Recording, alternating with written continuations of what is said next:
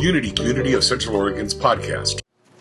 I wanted to say just a couple of words about Reverend Robin because when I first started coming to Unity back at the Grange, back in the day, she was one of those, yeah, remember the Grange? Can you imagine we were in that place after this now? She was one of those presences, one of those faces that just I could turn to when I was nervous. I was starting to host and did a talk, and I know I could always turn and look at Robin and just feel that warmth coming off of her. Just that presence that just warms you up. And she's been ordained since 2001, right? Since Hal and the Space Odyssey and all that stuff. 2001, she's been an ordained minister, and her presence here at Unity has been hugely felt in all the years. And she finds her joy in connecting with animals and people and serving as our head of our prayer chaplain team and doing counseling and so many things. So I'd like to welcome Reverend Robin.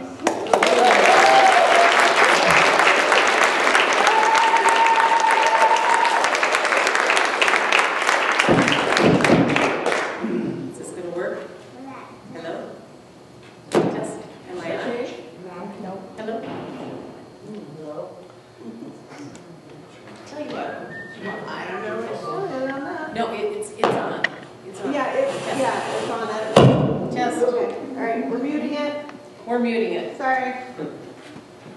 Mike's worked just fine with me. Good morning. Good morning. Thank you for that wonderful welcome. Thank you, Kevin. And don't let me forget to um, talk about this note. We'll get to that. You know what I love about Central Oregon? We really know how to worship God.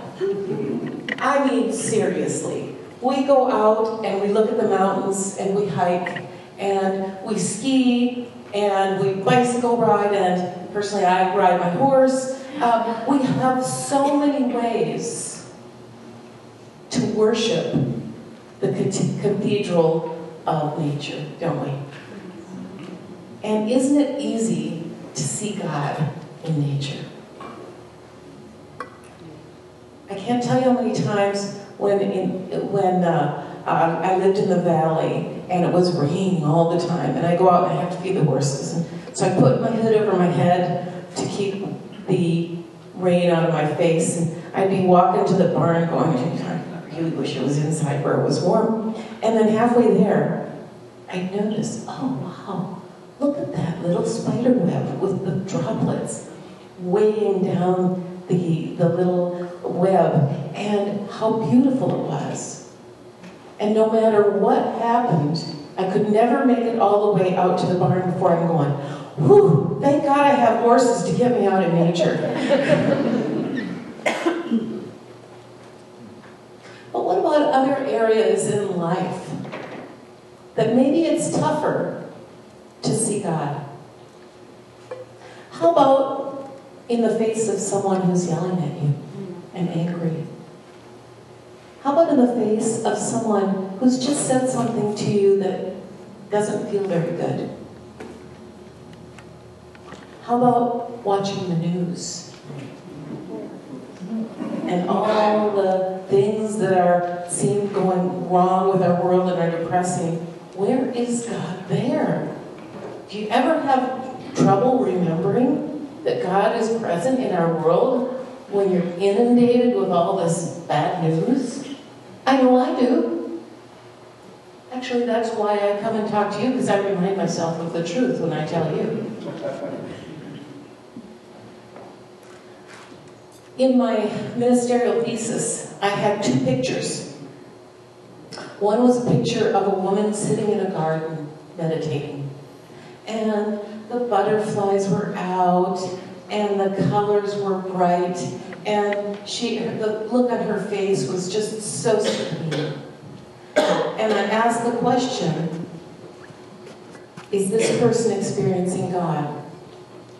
And then in the second picture was a picture of military men at war, out in the snow, holding their guns, looking very intent like they were waiting to be attacked at any moment. And I asked the question, where is God here? Well, do you have an answer for me? Which person was experiencing God more? The, the meditator? take a chance. Who thinks the meditator was experiencing God? there we go. We have a few brave souls. Yeah. Don't you think the meditator was experiencing God? I do. What about the military men? Were they experiencing God? Yes. They absolutely were. Because we know that in order to experience God, all we need to do is be completely present in the moment. I love all these books that are coming out and talking about the power of now and being present in the now because that's where God is no matter what. But we still, and I've noticed I do this anyway, and I'll tell on myself because I, I, I start with saying, okay, when someone tells me what to believe, going, yeah, yeah, that resonates, good, I'll, I'll, I'll, I'll adopt that. And then later on I test it. Because how do I know for sure? So I poke it, and I test it, and I poke God a lot. And I test God a lot to see how it'll turn out. And I've done some surprising things with God. I've told God where to go. I've told God, you're on my shelf. I don't want to talk to you right now. And I've told God all of my pains and my sorrows, and I have yelled to God, where the heck are you in my life right now? I, I, it feels like my life is a mess. There's nothing that can fix this. And I thought you were on my team. Where are you? And you know what I found out? That when I talk to God like that, you know what happens? Got any guesses? I actually, when I first did this, I told God, you're on the shelf, I don't know what's going on. I was actually in ministerial school. I said, I don't know what's going on with you. All this stuff is happening that I don't like. So right now I'm putting you on the shelf. And it took me two weeks to read my body language. I was walking like this. And it took me two weeks to notice that and say, okay, shoulders, what's this about? And I recognized that I was waiting to be struck by lightning for daring to talk to God that way. That is how much, how insidious our beliefs are from our culture. That we have to be a certain way in the presence of God. So when I looked at my shoulders, oh wow, I'm believing this. Well, what is the truth? And you know what the answer came through loud and clear? Is God says, talk to me, all of it, everything good, bad, everything in between, because we are in this together.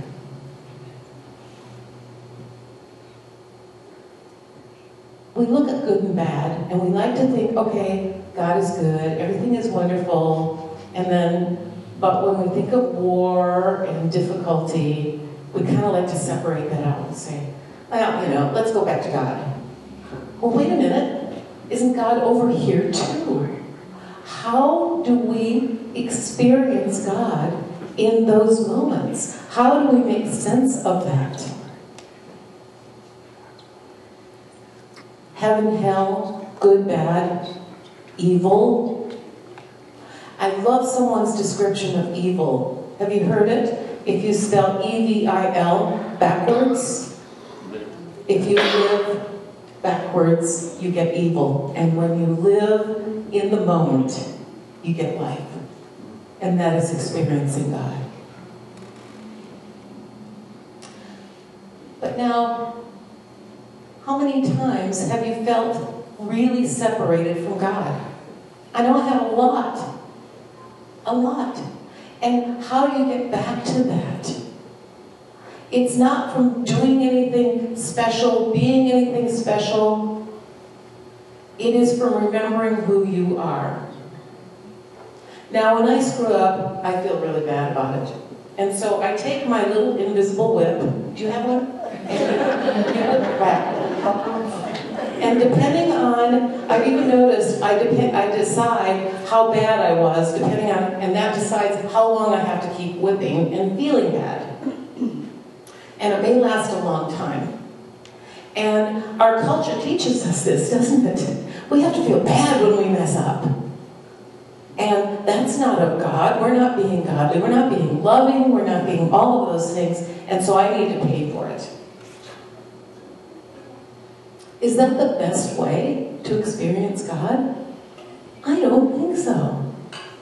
I don't think so. And yet I still do it. And only now the difference is I question. I go, oh, okay. Is this really going to pay penance? Because that's kind of what I think I'm doing. I'm paying penance. I am paying for my uh, misstep, my sin, my whatever I did wrong. But what's the best way to experience God? Beating yourself up. Do you, how do you feel when you feel bad? Um, and let's say you decide, okay, what I did requires five minutes of really, really feeling bad. So you step into your five minutes, you feel really bad, and at the end of it, how do you feel? Worse. Exactly. A lot worse. It doesn't fix it, does it? So we need to make the paradigm shift of how we treat ourselves. When I mess up, and when I remember and catch myself, because even though I've known this for a while, boy, it's a stumbly, bumbly road to be good at it. And catch myself and say, which, from which place am I going to not only experience God, but express God and get back on track where I want to be? And that's from a place of joy. That's from a place of knowing that I'm in the human condition. And you know what? It's okay. You know I know that? Because God put me here. Must be okay, right? We are all in this together. Now, how many times in a day do you make a mistake? Some days, oh, oh, Kevin says twice. I like that. Very good. some days I can't even count, and some days seem pretty good. But how do you feel about yourself when you make those mistakes?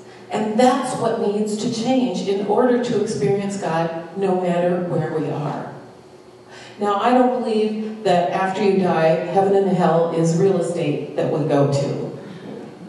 Why wait that long? God says we can go there now. When I'm experiencing the, the magnificence of God, I'm in heaven, right here and now. How about you? But when I'm thinking it's far away, and I'm just a screw up, and there's no hope for me, that's absolutely hell right here on this planet. And from that place of hell, I can't clean up my act very well even though that's what our society teaches we should do. It's the very cornerstone of how we handle things. When you're bad, you have to be punished. And now your punishment's over, okay, maybe you can join the, um, join the group again, but we're going to keep an eye on you.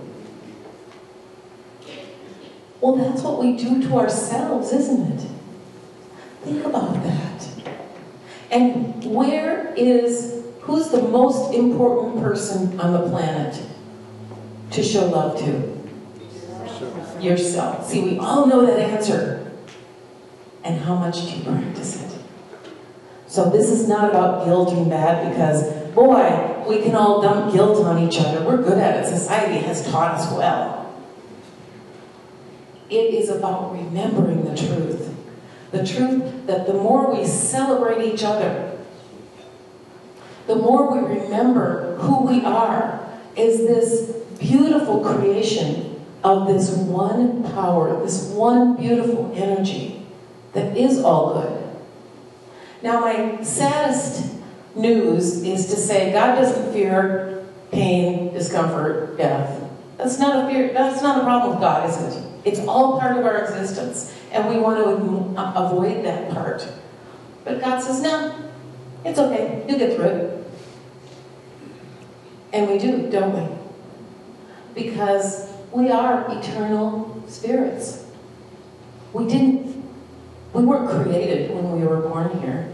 We were, we were, we were spirits, and boy, you know, we can't possibly describe what it was like from this existence, but we didn't get created when we came in here, and we don't die when we leave.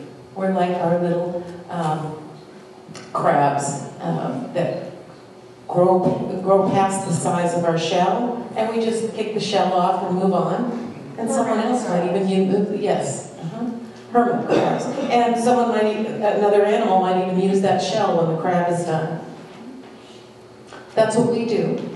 But we get so caught up in the drama of life that we think death is bad. Death is a part of life. First, there's birth. We love to consider birth and babies and puppies and, and new little flowers. But death is beautiful too. Death reminds us that we are in a beautiful process and we can sleep through it or we can make the most of every moment and experience every part of it. Life is to me kind of like a roller coaster ride. You buy your ticket, all excited, go climb in the car, the little the little bar slams shut on you, and now you go, oh, do I really want to be here? But now I'm stuck. And then as the ride starts and you're going way up the hill, I'm thinking, maybe I don't want to do this. This was a mistake. And then, of course, going through my mind is all the times I've heard of accidents in any sort of uh, amusement park, right? Am I, am I alone in this? and I'm thinking, no, I don't want to be here. And then as I crest the hill, then it gets starts to get exciting again. And then I have a wonderful time being scared out of my pants, all the way down. Paid for that fear. Yet when it happens to us in life, we forget it. We buy into the drama and we think fear is bad. Fear is a part of us. If we embrace that too, we can notice, like these military men who were waiting to be attacked, how present do you suppose they were? I'll bet you they noticed every tiny little sound, every tiny little movement around them. They were so present. So we can find God everywhere we look if we take the opportunity and step out to look to know that God is in everything. Now, when we uh, said goodbye to Reverend Jane, I passed out um, paper for all of you to write love notes to you, to her, and many people did. And then uh, Megan had the great idea. Well, you know, some people didn't get a chance to write love notes to Jane, so let's leave more paper out. So last week we announced there's more paper there and a basket. If you want to write Jane a love note, I'll make sure she gets it. Then Sylvia grabbed one of those sheets and she wrote me a love note. And I went, this is so great. And so, thank you, Sylvia. So that's why I brought this up. We're so quick to notice when things are going wrong and when people are doing it wrong. How about if we're quicker to notice and let them know when it's going right? When there's something about them that you are loving, admiring, and want to let them know. We need to write love, more love notes in this world to each other. So there's paper right outside the store with a basket that says love notes for Jane. But feel free to write a love note to anyone and give it to them. We need these things. We get reminded over and over where we've messed up and where we're not um, hanging in there and doing what people think we should do.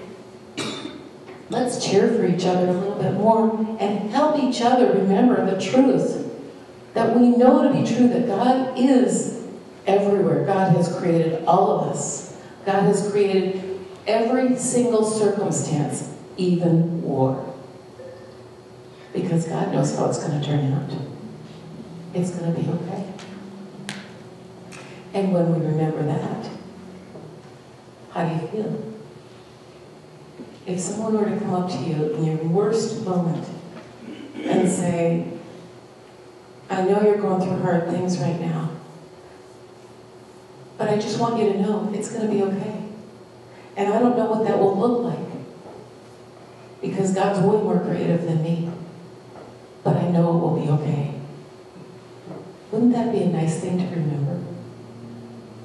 I see God as a diamond with limitless facets. And so God shows up in limitless ways in our society. And when I look at these stained glass windows, it's so beautiful to see God in that. And then when I step in the dog poop and I go, ooh,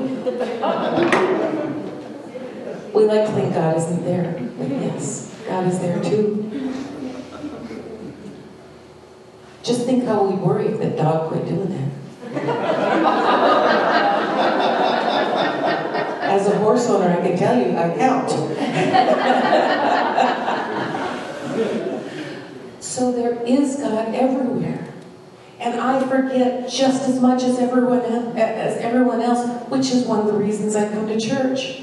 Because we remind each other. We're on each other's team. We help remember the richness and the beauty of life. Because when we're in the mire, boy, it's really, really hard to remember that. And yet, sometimes the mire helps me remember the best. I remember I broke my wrist and I was sitting in ER waiting, and you know it's going to be a while, you know, before they get to me. Now, they get me in my little cubicle, I'm sitting there waiting, but I know it's going to be a long time before they do anything with me, and I'm going to just sit here in pain until, and I know that. And you know, the interesting thing was how I felt. I wasn't feeling angry that they were taking so long. I wasn't even in a hurry. They came in. I just noticed that I was grateful for everything. Because here I was in a perfectly clean and shiny ER. I knew they were going to get to me. And I couldn't help but think 150 years ago, you broke your wrist, you kind of tied it up and moved on. And you couldn't even fit it, you still had to do your chores because no one was there to do them for you. And I noticed I got really grateful. How fun to be grateful all the time. Isn't it great when you remember that? So, our job is to see and embrace God everywhere we look. And in the tough stuff, our job is to remember that God is in the middle of this too. Count on. God is in the middle. And yeah, God doesn't fear the pain that we go through, the discomfort. But God says, I got you in my arms. And if you're willing to pay attention, you will experience me. Now, one of my favorite ways to experience God when I'm going through tough stuff is I have two methods. And these are when you're on the go. First, I pull out my hand. We've all got a hand, right? So I always take my hand with me, it's always available. And I look at my hand. And I notice the little little marks there from living. I've got some old scars. The callus from where my ring hangs out. The little whorls and, and from the fingerprint. And all of a sudden I real, remember that I have put myself back in the present moment. Because when I am inspecting something, whether it's my hand or a flower or the clouds in the sky, that's being present. And when I'm uncomfortable and I'm in anxiety, anxiety is worrying about the future, right? We all know this and yet we, we do it anyway. When I'm anxious about the future, then I go to my leg I poke my leg. I say, okay, are you too cold where you can't afford to pay for the heat? No? Got that covered. Are you so hot that you're probably going to die soon? No? Got that covered.